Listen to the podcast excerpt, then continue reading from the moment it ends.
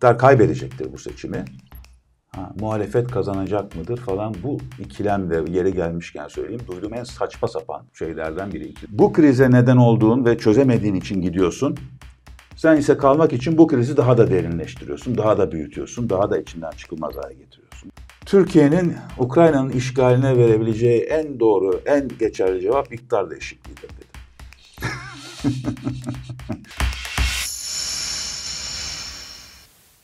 Mesele Ekonomi'den herkese merhaba. Bugünkü konuğum Kadri Gürsel. Kadri Gürsel'le seçime doğru Türkiye'nin iç ve dış siyasetini konuşacağız. Kadri Gürsel hoş geldiniz. Hoş bulduk. Teşekkür ederim konuk ettiğiniz için beni yeni stüdyolarınızda. Biz teşekkür ederiz. Ee, Peki şimdi muhalefeti konuştuk biraz da iktidarı konuşalım.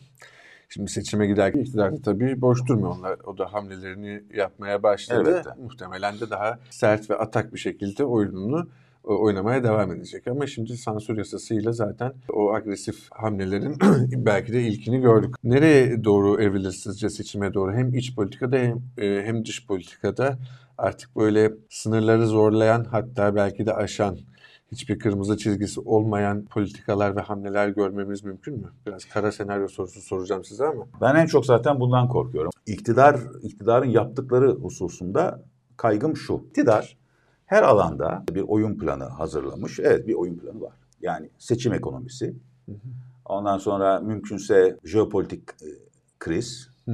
Kontrol ede, edemeyeceğini zannediyorum. Kontrollü bir kriz e, için e, şartlar müsait değil. Çünkü denklem çok e, olumsuz bir denklem. Ondan sonra Rusya'nın desteği değil mi?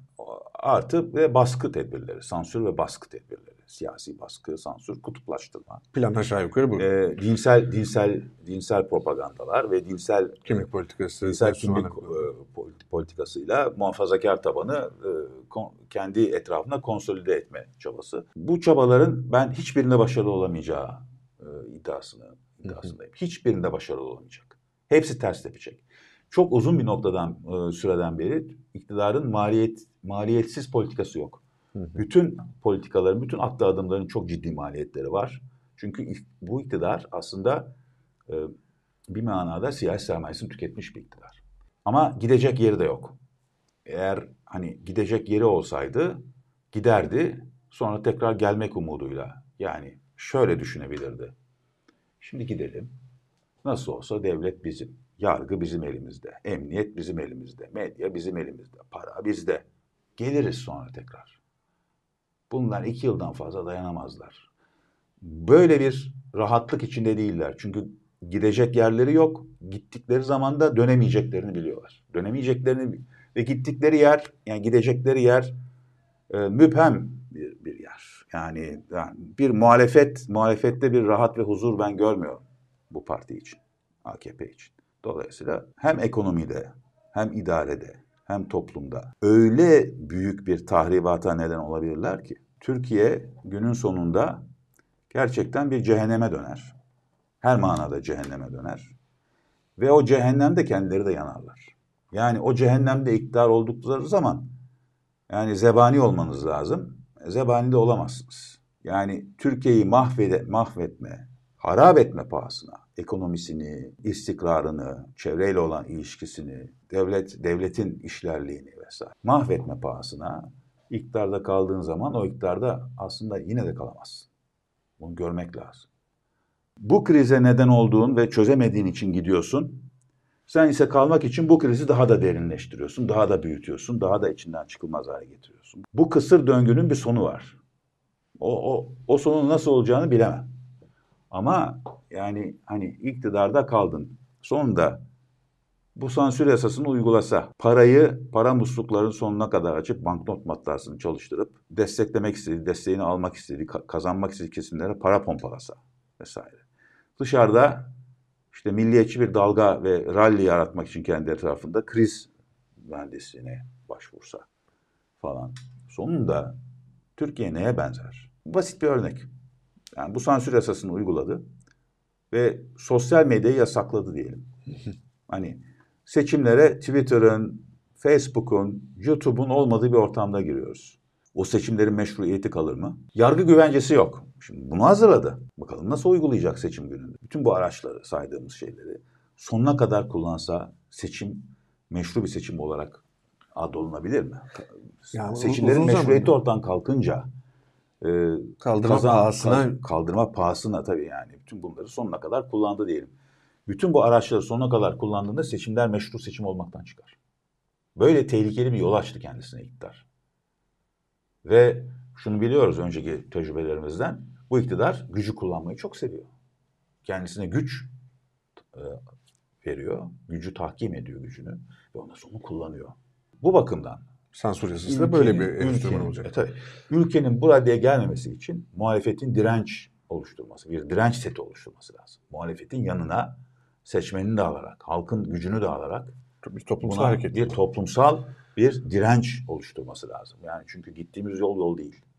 Ya bunun kimseye bir faydası yok. Ben o açıdan uyarmak istiyorum. Yani bunun iktidara da faydası yok. İktidar kaybedecektir bu seçimi.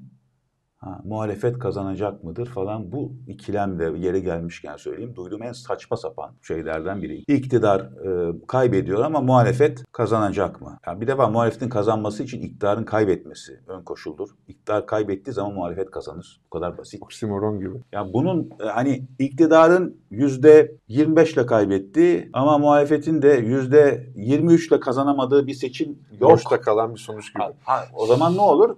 Seçime katılma oranı çok düşük olur. Seçimlerin meşruiyetine e, gölge düşer ama matematiksel olarak muhalefet yine kazanmış olur. Böyle bir şey yok yani.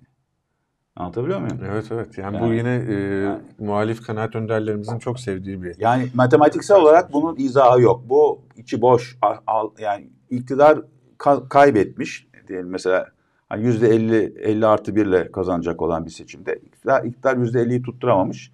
Muhalefet de tutturamamış. Öyle şey olur mu? Birinden biri yüzde elli artı bir alacak. Yani daha açık e, ifade etmek gerekirse. Dolayısıyla ikna edici değil. Argüman argüman yok. Hatta yani geçersiz argümanlar yani. Argümanlar son derece zayıf argümanlar. Yani çünkü nereden nereye geldik? Ona bakmak gerekiyor. Süreci süreci okumak gerekiyor. Anı an, anın fotoğrafını çekmek yerine süreci okumak gerekiyor. Peki dış politikayı biraz konuşalım isterim. Şimdi biraz değindik Rusya ile ilişkiler babında ama e, birincisi şunu merak ediyorum sizin görüşünüzü. Rusya ile ilişkiler ve bu yürütülen dış politika ne kadar sürdürülebilir? Tamam evet seçim için Rusya ile sıkı fıkı ilişkiler var ve oradan işte bir e, para akışı, kaynak akışı hedefleniyor, uygulanmaya çalışılıyor. Ama bu Batı ile Rusya arasında bir e, salınan Türkiye dış politikası gerçi epeydir öyle çeşitli e, inişli çıkışlı bir şekilde epeydir bunu sürdürmeye çalışıyorlar. Rusya-Ukrayna savaşı da e, bu salınmaya farklı bir boyut kazandırmış oldu. Ama şimdi işler e, giderek kesifleşiyor. E, Batı kampı ile Rusya arasındaki e, çatışma e, burada çok ayan beyan Rusya ile müttefik olması halinde özellikle ekonomik e, yaptırımları e, bypass edecek hamlelerle e, Türkiye'nin Rus e, Batı kampıyla ilişkisi de giderek tehlikeli e, bir hale geliyor. Ne dersiniz? Nasıl evet. devam eder? Benim Türkiye'de iktidarın artık yolun sonunda olduğu görüşümün e, temellendirdiğim bazı dayanaklar noktalardan biri de Türkiye'deki zaman değişimlerinin ritmi, periyodu. Türkiye'de zamanın değiştiği, değişmekte olduğunu düşünmemiz için her türlü veri mevcut. 20 yılda bir Türkiye zaman değiştiriyor. Bu 40'lı yılların ortasından başladı. İşte o zaman Türkiye tercihini yaptı ve Batı ittifakında yer almayı tercih etti. 40'ların ortasından itibaren. 60'da darbe oldu. Yine bir zaman değişimi. 80'de bir darbe daha. Türkiye'de 1980'de soğuk savaş mantığı içinde bir darbe oldu. Yine zaman değişimi yaşadık. Askeri vesayet çok net hale geldi, kurumsallaştı. 2000'de bir zaman değişimi daha yaşadık. Sistem çöktü. Rejim iflas etti. Siyaset sınıfı, ideolojik, siyasi olarak falan. Ve 11 Eylül zaman değişimidir. Yani 11 Eylül 2001 ve ardından Türkiye'nin yaşadığı kriz örtüştü birbiriyle ve AKP iktidara geldi. AKP'nin iktidara gelmesinin ardında tabii ki 1980 dinamikleri, siyaset sınıfının iflasına neden olan kurumsal e, kurumsal zaaf, bünyenin e, zaafı yani sistemin ve rejimin içten çürümesi haliyle sorunları çözememesi vesaire, yolsuzluklar, şunlar bunlar, yönetememesi ülkeyi. E, ve tabii siyasal İslamcı hareketin evrimi. Evet. O da kırdan kente e, taşınan e, işte Anadolu halkının e, yaratmış olduğu bir dinamizmin sonucuydu. Bu 80'lere ka- kadar solun kovasını doldurdu, dolduruyordu. Belki e, siyasal İslam'ı da doldurdu ama özellikle 80'den sonra siyasal İslam'ın kovasını doldurdu bu hareket. Şimdi geldiğimiz an, anda siyasal İslam müesses bir nizam, nizam kuramadı. İdeolojik ve kültürel hegemonya kuramadı. Eksik kalmış bir karşı devrim söz konusu. Hı hı. Teknik olarak konuşuyorum. Yani Cumhuriyet devriminin karşısında bir karşı devrimdir bu. Özür dilerim keseceğim ha. lafınızı. Son günlerde dikkat ettiniz mi bilmiyorum da iki ya da üç konuşmasında Erdoğan e, ben muhafazakar bir devrimciyim lafını ısrarla söylüyor. Evet karşı devrimci yani evet. siyasal İslam devrimcisi. E, Cumhuriyet Cumhuriyet karşıtı bir devrimci olabilir. Ama çok geç söylüyor bunu. Hı hı. Bunu en başında söylemeliydi. Zindeyken, dinçken, daha işin başındayken İran devriminde olduğu gibi, İran İslam devriminde olduğu gibi. E, onlar ilk iki yılda yaptılar her şeyi. Hı. Yani şimdi 20 yılın sonunda değil. Hı hı. Şimdi e, bunu söylüyor. Bu da yine dinsel, e, ideolojik e, yani o dinsel kutuplaşma ve e, aşırı muhafazakarlık e, tekrar kaybettiklerini geri alma hevesinin bir sonucu. Evet. Kendisini hatırlatıyor. Kendisine uzaklaşmakta olanlara. Hı hı.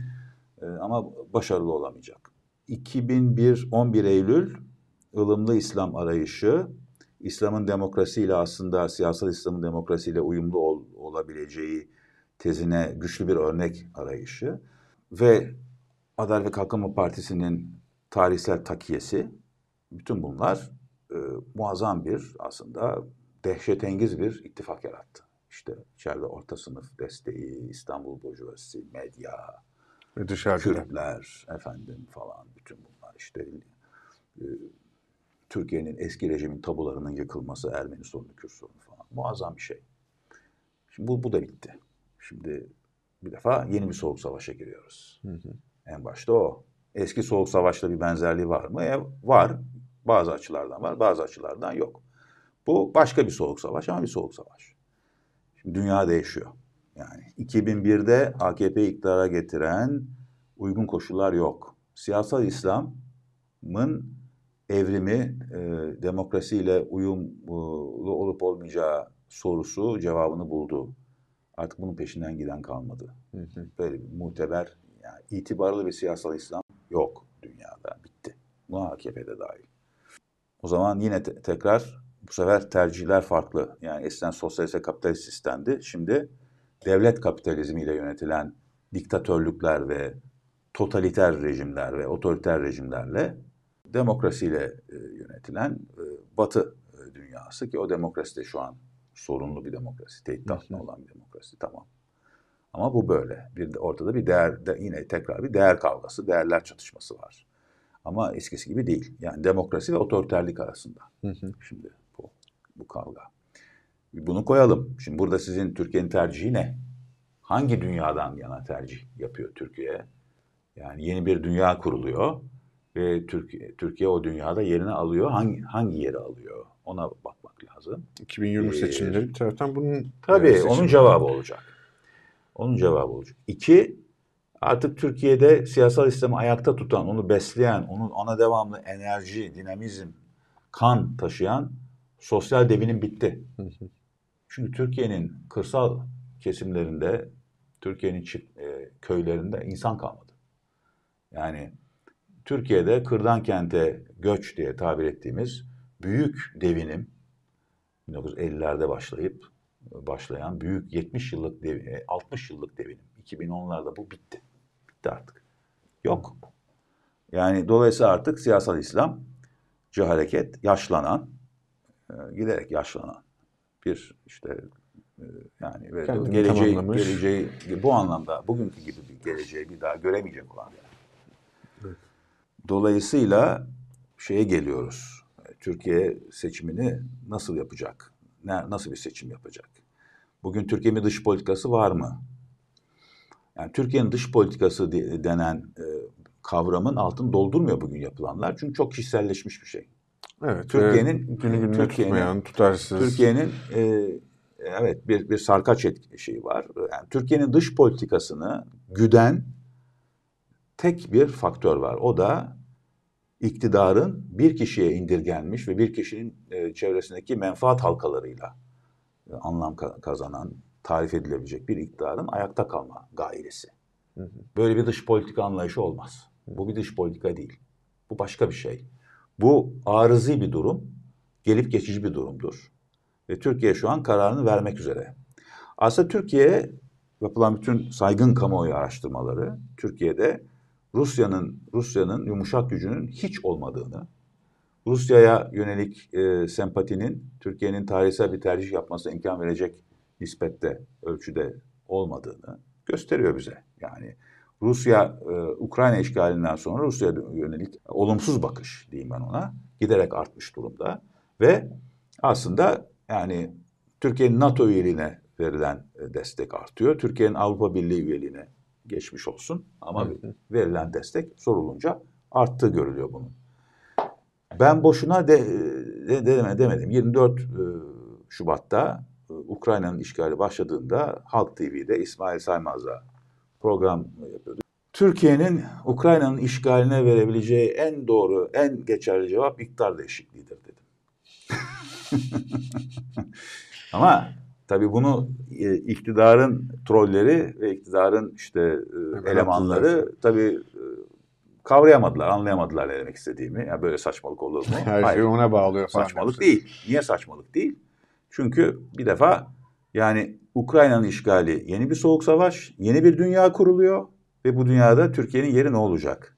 Kurulan yeni dünyada yerini almak zorunda. Demokrasiden yani, yana almak evet, zorunda. demokrasiden yana almak zorunda. Çünkü yani bunun bu jeopolitik salt jeopolitikle açıklanabilecek bir şey değil bu. Yani burada bir Kırım Savaşı jeopolitiği tekrar etmiyor kendisi. Burada burada aynı zamanda bir değerler çatışması var. Çok ciddi değerler çatışması var. 2023 seçimlerine iktidar el koysa dahi hep vurgulayayım onu. Kazanamayacak ancak el koyabilir. El koysa dahi e, ben o, o duruma bakarak Türkiye'nin otoriter ve totaliter rejimler ailesindeki nihai yerini aldığı gibi bir sonuca varamayacağımızı düşünüyorum. Çünkü 2023'teki zafer de tırnak içinde iktidarın hı hı. E, seçim zaferi tırnak içinde iktidara e, iktidarın e, Türkiye'yi 2071'e kadar yönetmesine imkan ve izin vermeyecektir.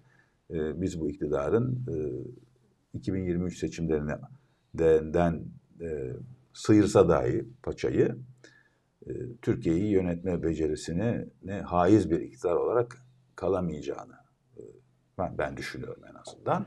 Dolayısıyla Türkiye'nin dış politikası için Türkiye'nin şu an nereye gittiğine dair bugünkü hale bakarak yorum yapmanın doğru olmadığı kanaatindeyim. Yani Rusya'nın uydusu o, olarak devam edebilen bir ülke olamaz. Yani Türkiye Türkiye yeniden eğer e, şey istiyorsa yani istihdamını arttırmak e, ve dördüncü sanayi devriminin e, aslında zirvesine doğru giderken dünya Türkiye'nin de bu devrimden payını alarak e, rekabetçi bir ülke olma yönünde ilerlemesi ancak yeniden demokratikleşmesiyle mümkün olacak.